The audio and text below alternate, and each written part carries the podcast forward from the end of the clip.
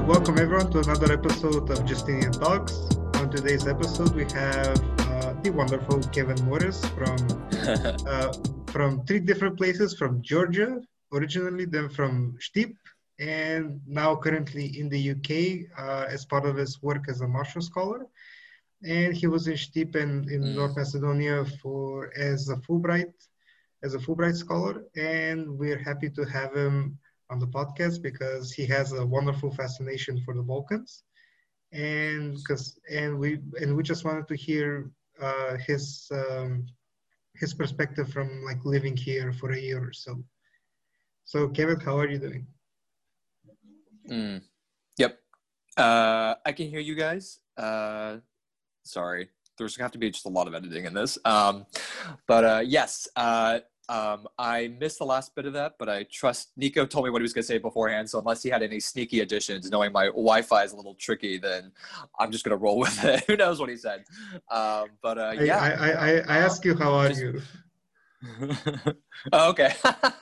yeah, yeah, sam dobro. Uh, I um, you know, I, it's been a wild time here in the UK uh, with the you know very interesting pandemic management policies, but um, I have uh, taken a year off of grad school to focus on um, trying to get some research done. Uh, unfortunately, uh, a lot of the archives are closed right now, and that makes it really difficult when you're trying to study turn of the century Western involvement in Balkan affairs, seeing as all those documents are locked up nice and safe.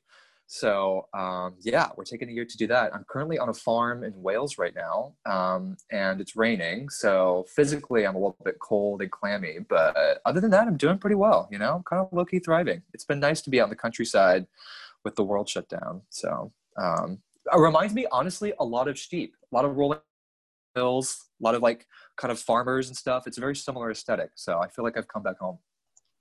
You you're missing you're missing out on the brutalism though. yes. Uh, where am I without my architecture? Um, oh yeah. You know. uh, I mean, I mean, considering now we, so we as a podcast like did a live stream for the U.S. elections, and yeah. considering that you're from Georgia, can you tell us how you're feeling now with uh, the fact that Georgia is basically becoming the new swing state of the U.S. You know, I feel like it's just a different scale of like SDSM making some like radical inroad into Stip. You know what I mean? Like it's very much that kind of like wow, wacky, this is kind of crazy feeling.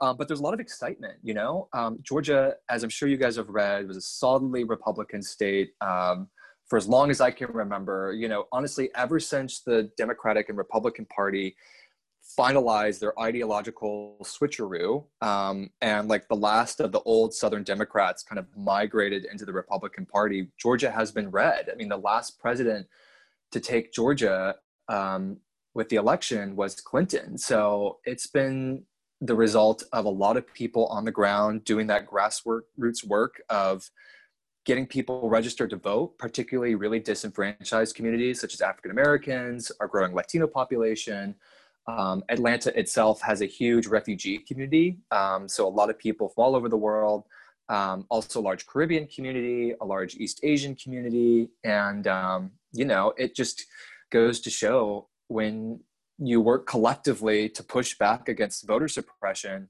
you really can move forward a policy agenda that people really need. Um, so it's really, really exciting. Major kudos to Stacey Abrams and the rest of the people at the New Georgia Project um, who've been so critical in making that work happen. So, uh, but yeah, no, I feel really elated. Um, I feel really excited. Um, and I think, if anything, I feel very energized to hit the ground running for these Senate races coming up uh, in January, the Senate runoff races. Both of Georgia's Senate seats are up for grabs, and uh, they will determine whether or not the Democrats have congressional power to move forward an agenda um, and help President-elect Biden's uh, policy priorities reach realization. So um, yeah, lots happening. It's pretty exciting. So um, you know, it's been it's been wild to watch. Nico, you and I were like communicating on Facebook and like kind of collectively freaking out as the oh, votes oh, yeah. trickled in. You know, so oh, yeah, um, I, I, think I, I think it was during like the same time or the day after the live stream. So mm, mm, it was it was pretty intense. Yeah, I think it just it's and maybe young people in Macedonia um, at least some of them can identify with this, but just feeling very disenfranchised, kind of very um, jaded, feeling bone deep kind of certainty that just Georgia would go Republican again and it would be same old, same old politics. But to see this kind of result from six years of uh, you know, intense grassroots effort is really exciting. Um, Stacey Abrams very famously lost the Georgia governor's race when she ran for that. Um, she con- was up against a Republican candidate, um, Brian Kemp, who was the secretary of the state of Georgia at the time. So he was simultaneously supervising the election and running the election. And uns- unsurprisingly, perhaps he won. Um, he also had uh, led this huge push for years before that to cancel voter registrations on the allegation that there was a lot of fraud and a lot of people who were incorrectly registered.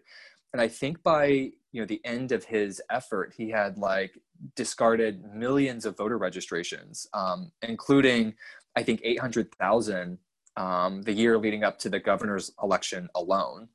Interestingly, my sister was one of those um, whose ballot was not uh, accepted during the governor's race. Um, and uh, particularly, it was interesting that disproportionately the ballots that were canceled were African American and young people who tend to vote overwhelmingly um, Democrat. So, um, yeah, it was an experience that was like personally hit home a lot, you know, feeling very disenfranchised. So, you know, once again, it was a result that kind of felt like a, um, you know, victory after so many issues and a lot of disappointment. So, yeah it's a pretty cool time to be a Georgia Peach. I'm telling you guys, it's been, oh, oh yeah, fun. So yeah.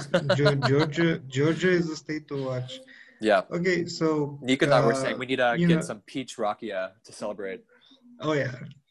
Uh, so coming from so coming from Georgia yeah. in the U.S., how did you end up as a Fulbright scholar mm. and specifically in Macedonia? Mm, mm, mm, you know, this is something I have spoken about repeatedly as I've made these different applications and um, try to explain to people how a boy from South Georgia found himself in the Balkans. Uh, you know, it's interesting that when I told most people when I first learned I received a Fulbright scholarship to go to North Macedonia, um, Georgia being the heart of the American Bible Belt, most people responded, Macedonia, like the Bible?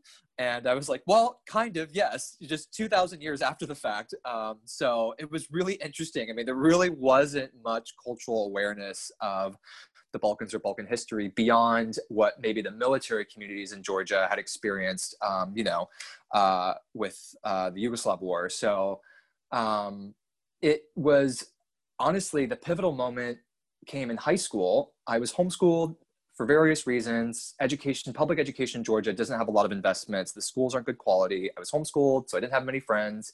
And I met at church a local exchange student from Croatia and she kind of sparked my interest in the former Yugoslavia. She, her parents, her grandparents, and her great grandparents had always lived in the same place in Croatia, but they had had six different quote unquote nationalities. And that to me was fascinating. The fact that like borders and identities could change around you while you stayed put. And it does kind of mirror the experience of US growth and expansion a bit. Um, and particularly when she talked about intercommunal relations in the former Yugoslavia between different Slavic communities, between Slavic communities and non Slavic communities, between people who are in a disagreement about whether or not they are Slavs. Um, it was really interesting, particularly having grown up in Georgia, which was the site of a huge chapter of the US civil rights movement, right? I had experienced and seen racial strife and racial tension, but ethnic tension was a really new concept to me fascinating though and how it had parallels to what i had seen growing up you know between white folks black folks um, spanish speaking communities um, and even some indigenous people. So um, for me that led to this intense interest in identity and how shaping identity and memory around identity can have huge real world impacts on people's daily lives um, as you know in north macedonia. So that was kind of the gateway uh, idea that led to a lifelong love of studying the Balkans um, in Southeast Europe. And, um, you know, I had an internship in North Macedonia at the US Embassy. I had a fantastic time. The Colorful Revolution was happening. There was an ongoing dialogue with Greece. At that point, you know, that uh, conversation was taking way more precedence over Bulgaria and Macedonia's relationship. Um, it was Greece, Macedonia, Greece, Macedonia. Um, and then a year later, obviously, you have the Prespa agreement while I was working for NDI with Macedonia on my portfolio. And so I, you know, got the opportunity to um, live there. And it was a really transformative experience. And kind of, I think the Fulbright and the chance to live in Stip, especially, which played such an important role in the history of Macedonia as a city and as a community, um, that for me really solidified the trajectory. So, yeah. Um, plus i think too on a personal note people in the balkans are very very hospitable and they're very warm and friendly. And that for me reminded me very much of southern american culture. So um, and we all drink tea. Uh, so um, caffeine kind of reigns king in both my home and my new home. So yeah lots of different uh, appeals uh, for the balkans and for north macedonia specifically yeah, like from like from the time when you were like in the U.S. embassy and later mm. as a Fulbright, uh, what like what was your experience of seeing such like for us specifically it was very drastic change mm. Um, mm. you know uh, mm. and how how did you how did you see that as like an outsider? Mm, mm.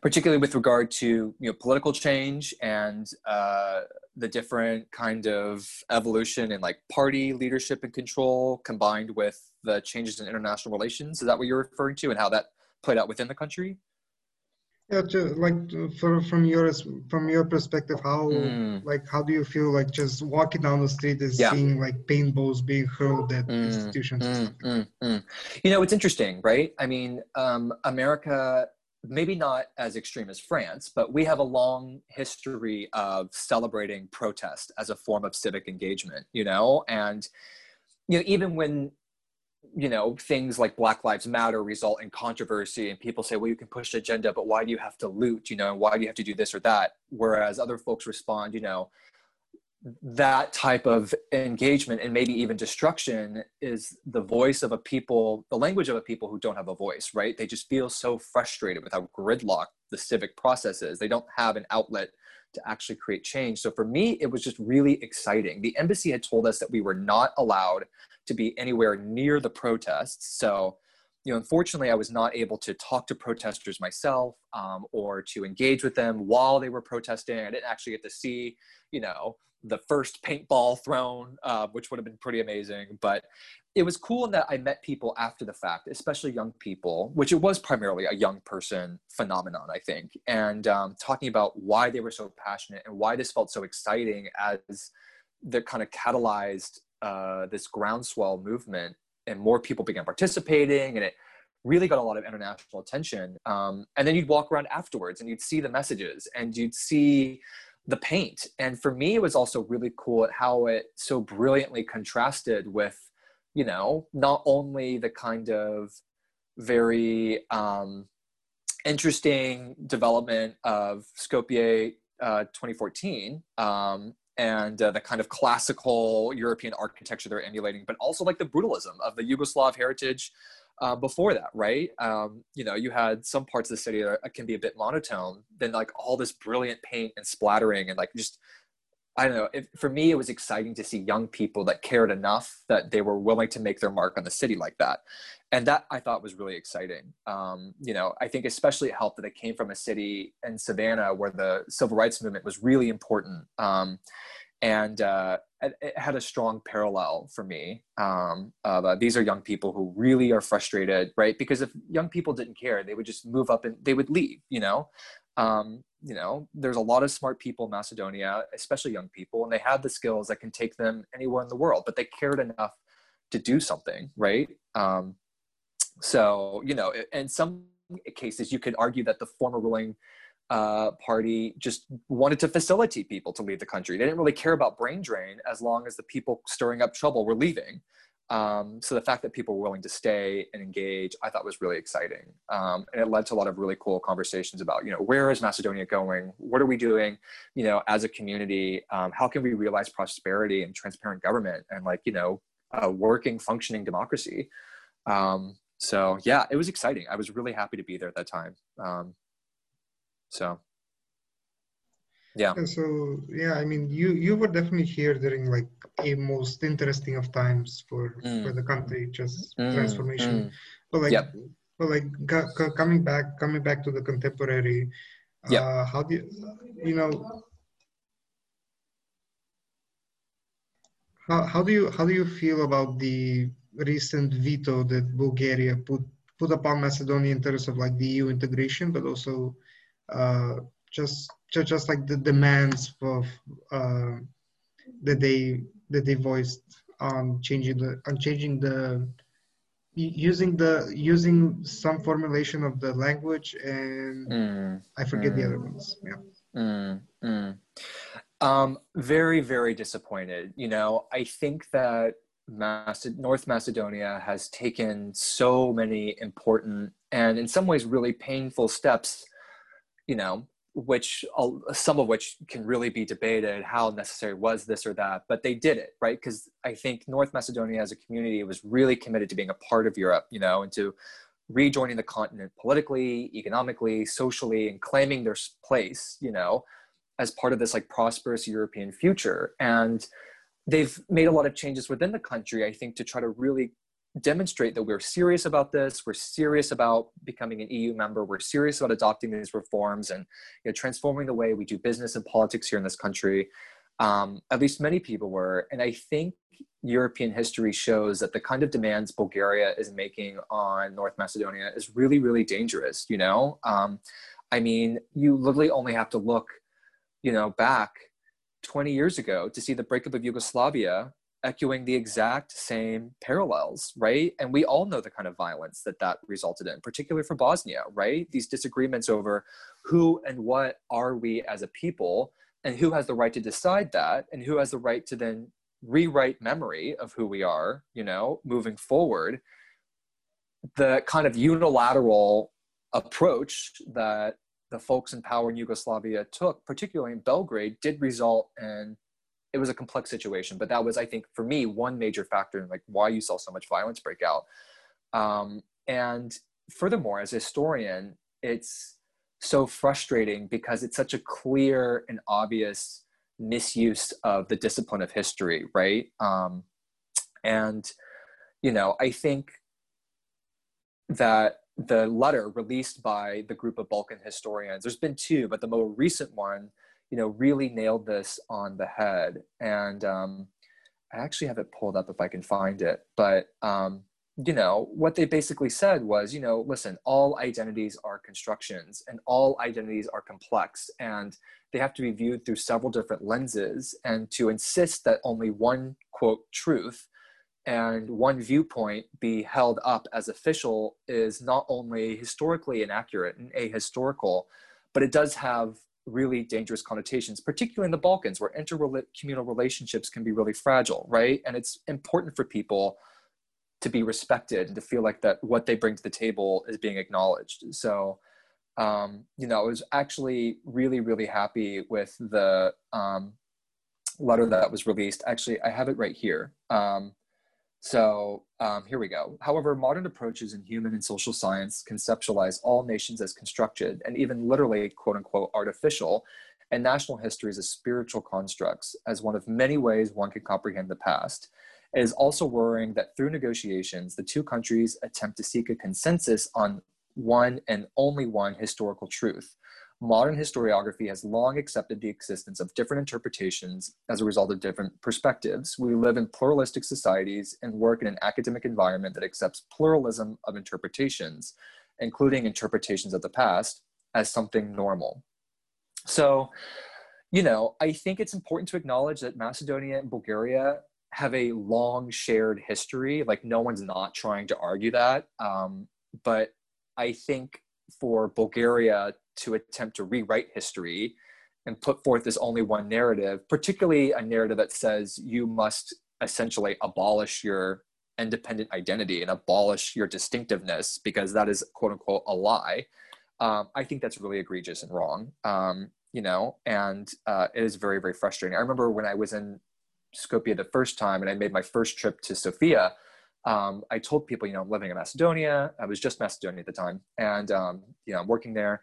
And uh, literally, the first thing I was told was, "Oh, you mean Western Bulgaria?" And it was kind of like an eye roll moment of, "Okay, you know, like that's whatever." But um, it's it's interesting. I, for me, the main takeaway for observers should be that history matters and how you teach history matters because these are the type of like geopolitical situations with real ramifications, particularly for the young people Macedonia, that arise when you allow state actors to kind of write a state agenda into the history textbooks instead of helping students think critically and in a complex way about history. So it's my very long-winded reaction. Um, but yeah, no, honestly, I would seek to go back to the drawing table. Just the motivations that are being brought in with this whole the fact, the very fact that there's a commission to make a final decision on who Goce Delchev is, like that's ahistorical. You know what I mean? Like that's that. There's there's no way to make a final decision. You know, like and this is it, right? Like there's no way to do that. He himself had a very complex identity. He lived at a time in which identities, national identities as we know them today, didn't quite exist, right? They were kind of being formed at that point. And it's a huge issue in history to backwards project current ideas and understandings of the world onto a previous generation or a previous period, because that leads to a complete misinterpretation. So. How do you see this this situation potentially unraveling? Like, what mm. are some possible scenarios for mm. generally this question? Mm, mm, mm. Yeah, that's a great question. You know, I think in general, this was the big issue with some that some folks on the EU side had as they were seeking to welcome in different um, Balkan communities into the EU, particularly with an idea of who was currently in power as they were doing that, because this issue was a little bit anticipated, you know, that the fact that as different states were incorporated and accepted these long-standing kind of bad blood with a member that wasn't accepted yet would then inform the way that the state who got in first would try to warp the process for the incoming you know members right? You know that was the whole issue with like you know croatia bosnia and serbia right? That's what everybody was anticipating you know depending on who gets in first they're going to make it harder for the other ones or impose these like you know crazy conditions and you know things that really don't have anything to do with like economic indexes or like transparency of you know civic processes right? I mean abolishing your identity should not be a like you know condition of eu membership right? That's nuts. So um, i think it sets a really bad precedent right? Because you have an you know ongoing issue frankly still with kosovo right? And is this going to give serbia a license if they happen to get in first of making some sort of similar demand on kosovo right? I mean you look at both like you know Bosnia, right? Are both Croatia and Serbia then going to have license to make some sort of similar demand on Bosnia? You know, um, it's just or like you know, it, what about like Kosovo and Albania? Like once again, very long shared history, right? Peoples that have a long shared identity um, with nuances and complexes in each community. What, what's going to happen there? So I think it, it from the EU, perspective, it sets a really bad precedent for the future of the EU accession process if the EU does not take a strong leadership stance and pushing back against Bulgaria and saying this is not this is not good. This is this is not acceptable. You can't bully a you know prospective applicant like this. Um, uh, within North Macedonia I, I think that like it, it's for me I care most about young people Macedonia and I feel like this is discouraging you know? Young people want to stay in their home and they want to use their skills to contribute to making Macedonia prosperous, right? Like, yes, there are great opportunities all over the world, all over the continent, but I don't think that we should be requiring young people to uproot themselves and place themselves in a place where, you know, they're in a completely foreign environment just to realize their talents. You know what I mean? Macedonia has so much process, um, promise, and the country itself has the potential to be a very wealthy country. You know, it sits at the nexus of transportation between, you know, Anatolia and the Middle East with Europe. You know, it has it's rich in mineral resources. It's obviously um, an agricultural hub. You know, and it could be a country that is very successful economically with high, highly educated people. Um, so for me i see this as like yet another way in which young people can be discouraged um, in north macedonia and their futures right of being able to you know realize great careers um, it just gets more difficult to see that happening sooner you know um, I feel like unfortunately this could facilitate the brain drain situation um, that's been an ongoing issue for North Macedonia. So, yeah. Yeah. So you mentioned the European Union, and mm. I mean its role is really important in the dispute yep. because Bulgaria is a member. Yeah. And yep. what do you think? What will um, the European Union uh, answer be to this situation? Because if it's not really, if the answer is not really good, probably the faith in the European Union will crumble in North mm, Macedonia. Mm, so maybe your mm. thoughts about that? Mm, mm, mm, no, I think 100%. I think that I hope that leaders like Germany push back against Bulgaria and say, this is not acceptable.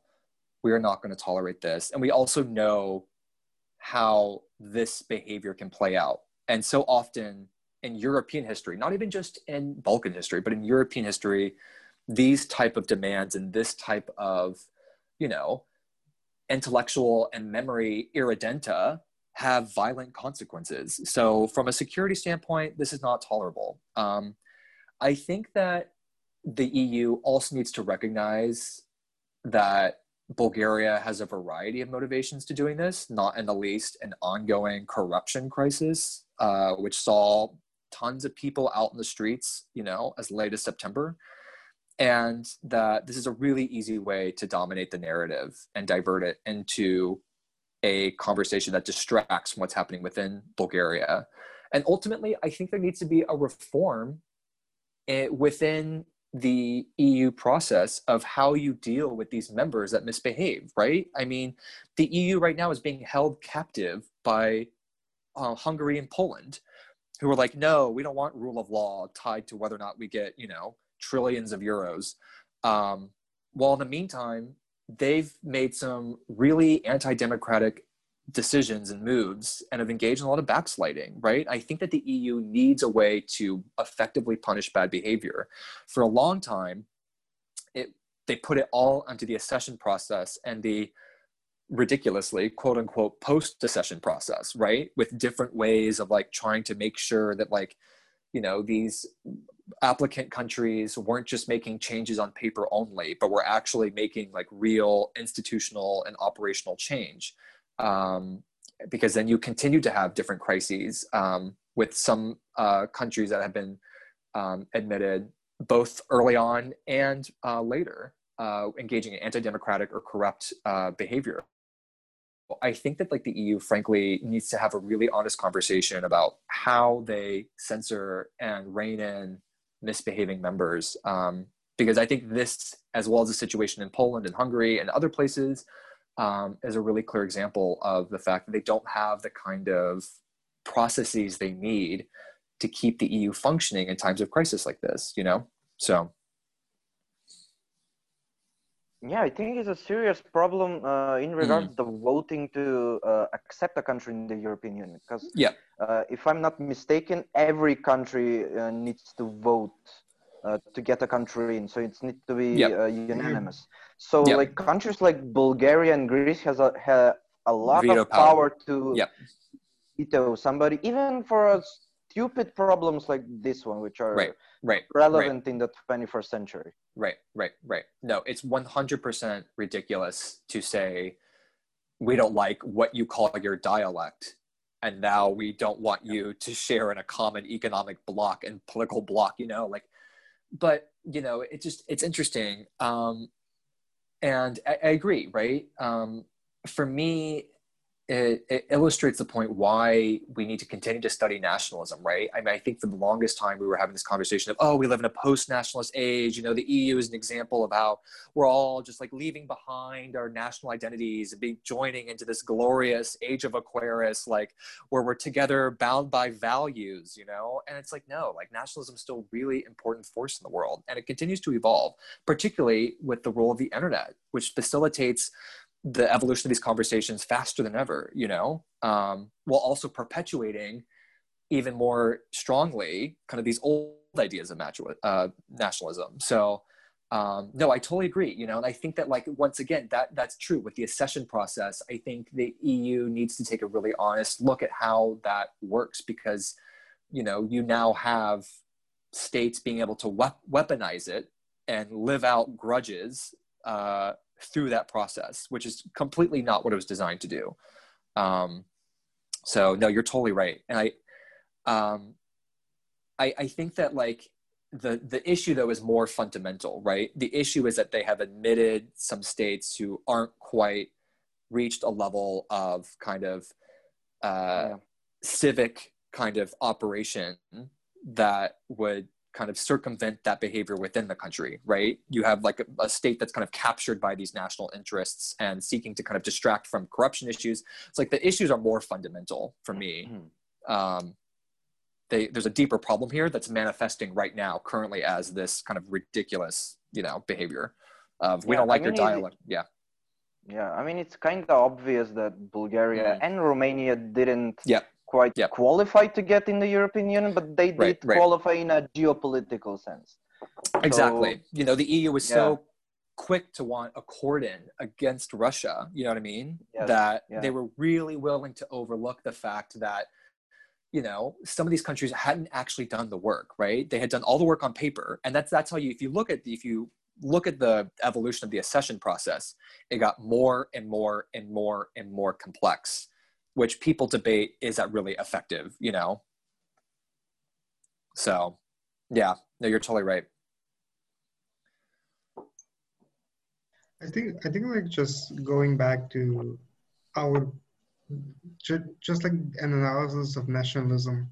Mm-hmm. I feel like in the in the Balkans we've never really come to a conclusion on what I call sort of that clean kind of historical narrative that like the mm. US has. Mm. You know, mm. you have mm. you have the colonial America, you yep. have the Declaration of Independence, you have the Constitution, then you ha- and then everything afterwards. Mm, mm. Without without really looking into the more, you know, the um, the, the, the Native American question or the or, or, the question of racism in the Constitution and otherwise. Uh, so like and here and here because like in the us like you you never really had a neighbor that like uh that like always pose these questions but here in the balkans each of us mm. each of mm. where we're all basically neighbors we all have grudges against each other because of the lack of historical narrative if you can comment on that yeah yeah it's interesting right i think that nationalism in the Balkans has always been a zero sum game, right? Like one other country realizing success came at the expense of another national community, you know, particularly because as a result of, well, many things. One, the Balkans have always been very, very, very diverse, right? Uh, very diverse. And it's always been a complex demographic environment. Um, made especially so because with 600 years of Ottoman rule, you know, people didn't really have national identities. You know, there was no like, I belong to this nation or that nation. People had religious identities. You know, people said, I, I worship Jesus or I follow the laws of Moses or I follow the prophecies of Muhammad, you know? Um, and that was kind of like the three main categories. Within that, especially towards the 19th century, you had some complexity of, well, I go to a Slavic speaking church or I go to a Greek speaking church, you know, or I go to, you know, uh, this tradition of Islam or that tradition of Islam. But for the most part, you had mostly people identifying with the religious identity. And then with all of the chaos of the breakup of the Ottoman Empire and, you know, people not having clear boundaries for where your people lived, it made these state and nation building projects, which happened at the same time, really competitive and violent, right? Um, because in order to build a state, you had to first establish a nation. Um, but in order to uh, conduct in some of the activities of building a nation, right? Like standardizing the language, rewriting the curriculum, recreating people's memory, you know, doing a census, um, establishing, you know, all sorts of different factors of identity. You need the power of a state. And so that led to kind of this like, uh, you know, territory and population rush to kind of acquire and claim as much as you could as quickly as possible, um, particularly in the kind of winner takes all environment that was the post Ottoman Balkan context. Um, I think with the states, like the states, you know, was always very, very powerful. In some ways, you could say the US Mexican relationship kind of can mirror what was happening with some of the uh, breakup of the Balkan League and the difficulties experienced then, because the U.S. did just like snap up like large swaths of Mexican territory, and the borders kind of changed around people. Um, however, we unlike um, the Balkan context, we didn't share a history with the folks whose territory we claimed. We engaged in a process of either rounding them up and putting them on reservations, or we just kicked them out of the country altogether.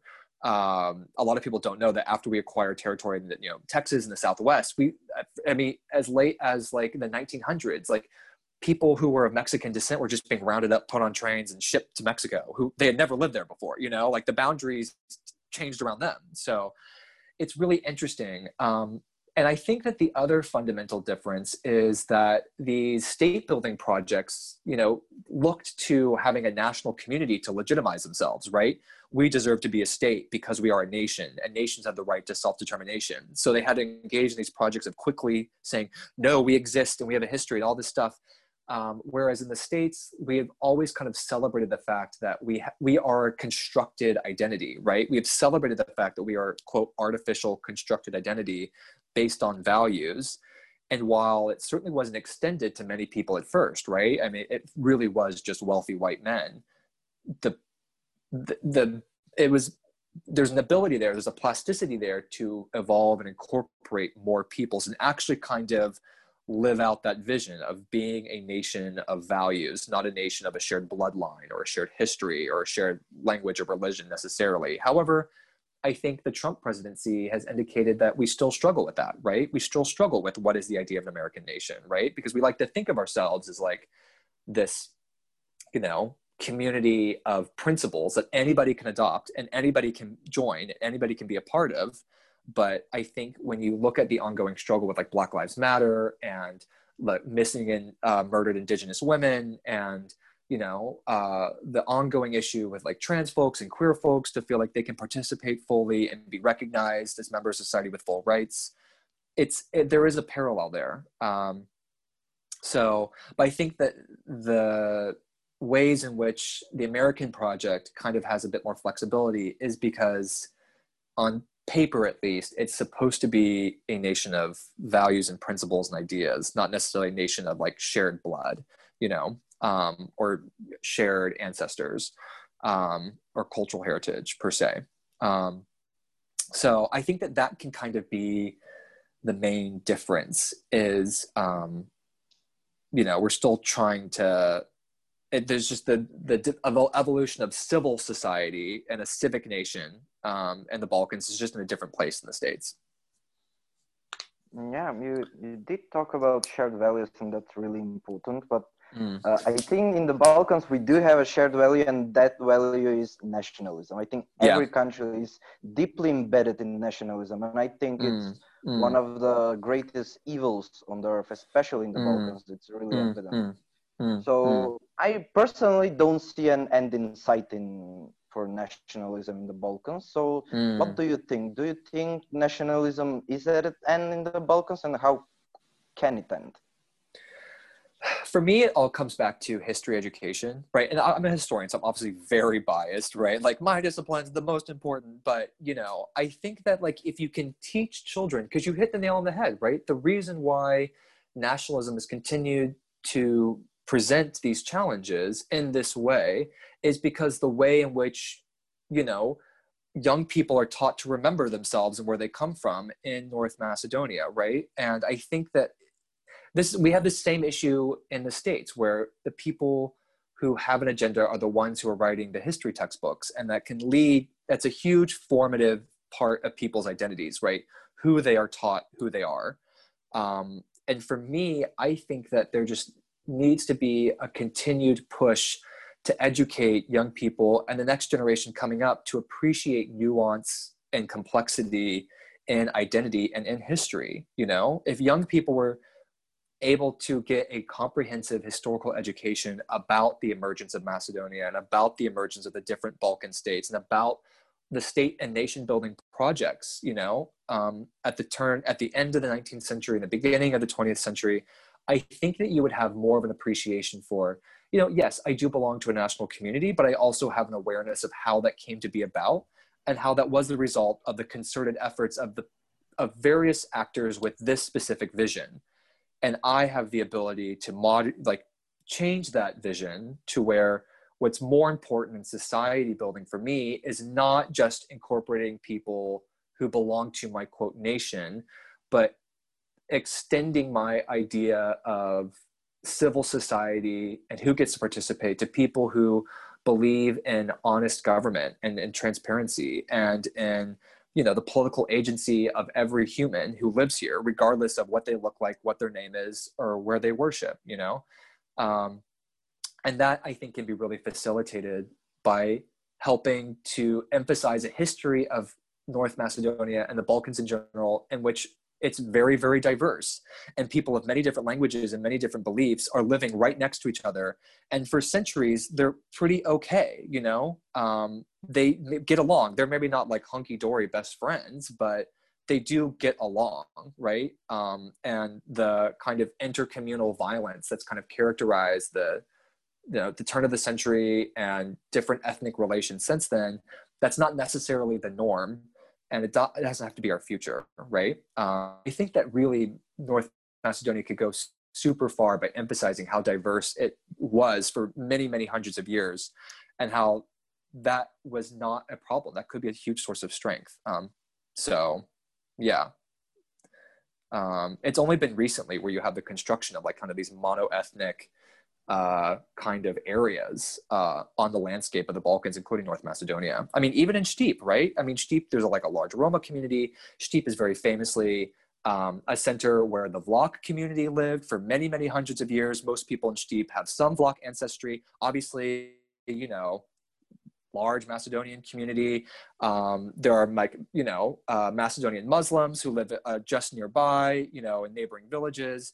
You know, Stip itself, if you look past the surface, is actually a very diverse place, and people.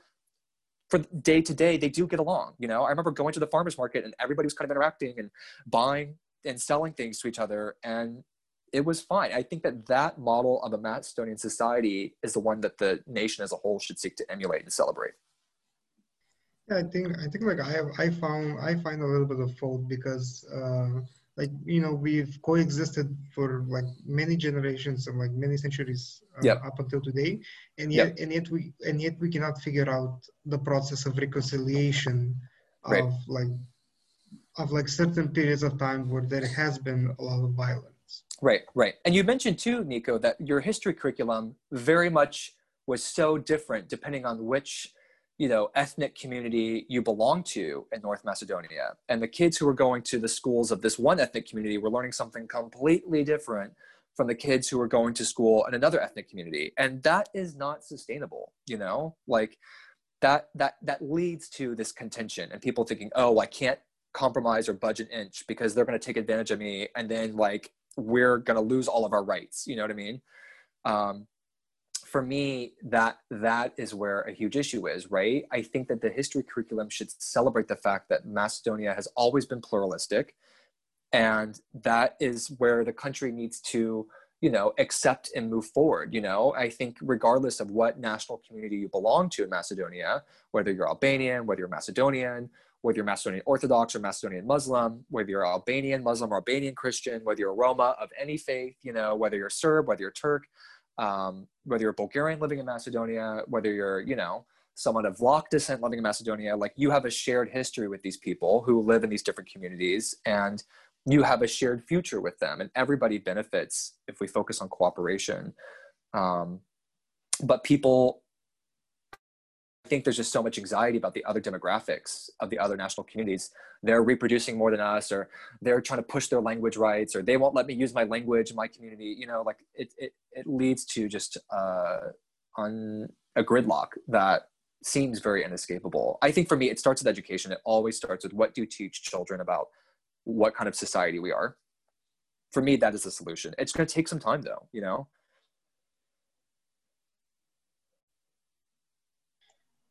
Great. Um, I think I think like with this, uh, we can close out the interview. Again, mm. Kevin, thank you. So thank you so much for uh, for being here and for speaking with us. Yep. Uh, yep. And it was great to have you on the podcast. And I hope we'll, I hope we'll get to see you on the podcast soon. And of course, um, if if you're ever around Macedonia, we can do a live episode. Yeah, absolutely. No, I feel like I'm talking to like the future leaders of Macedonia. So when you guys are in Parliament one day being sworn in, remember that your boy Kevin called it first. Um, and uh, you know, it's just this is exciting, and I feel very one thankful that I was able to speak to everyone today. And for me, it's so encouraging to see young people who are you know serious about using their intelligence and their skills to move these conversations forward. Um, and I think podcasts like this once again play a huge role in being able to address this issue because you know the conversation the dialogue has to change first. So um, yeah this is fantastic. And um, i wish all three of you guys the best. I hope you guys stay safe during this pandemic and uh, that you can finish out this term without too much anxiety and drama. Um, i don't know what kind of exams you guys have coming up but hopefully the holidays are right around the corner so you guys can hang on. But um, yeah thank you so much. This is really really fun Thank you so much. And to everyone listening, new episodes come out uh, in two weeks. Cheers, guys.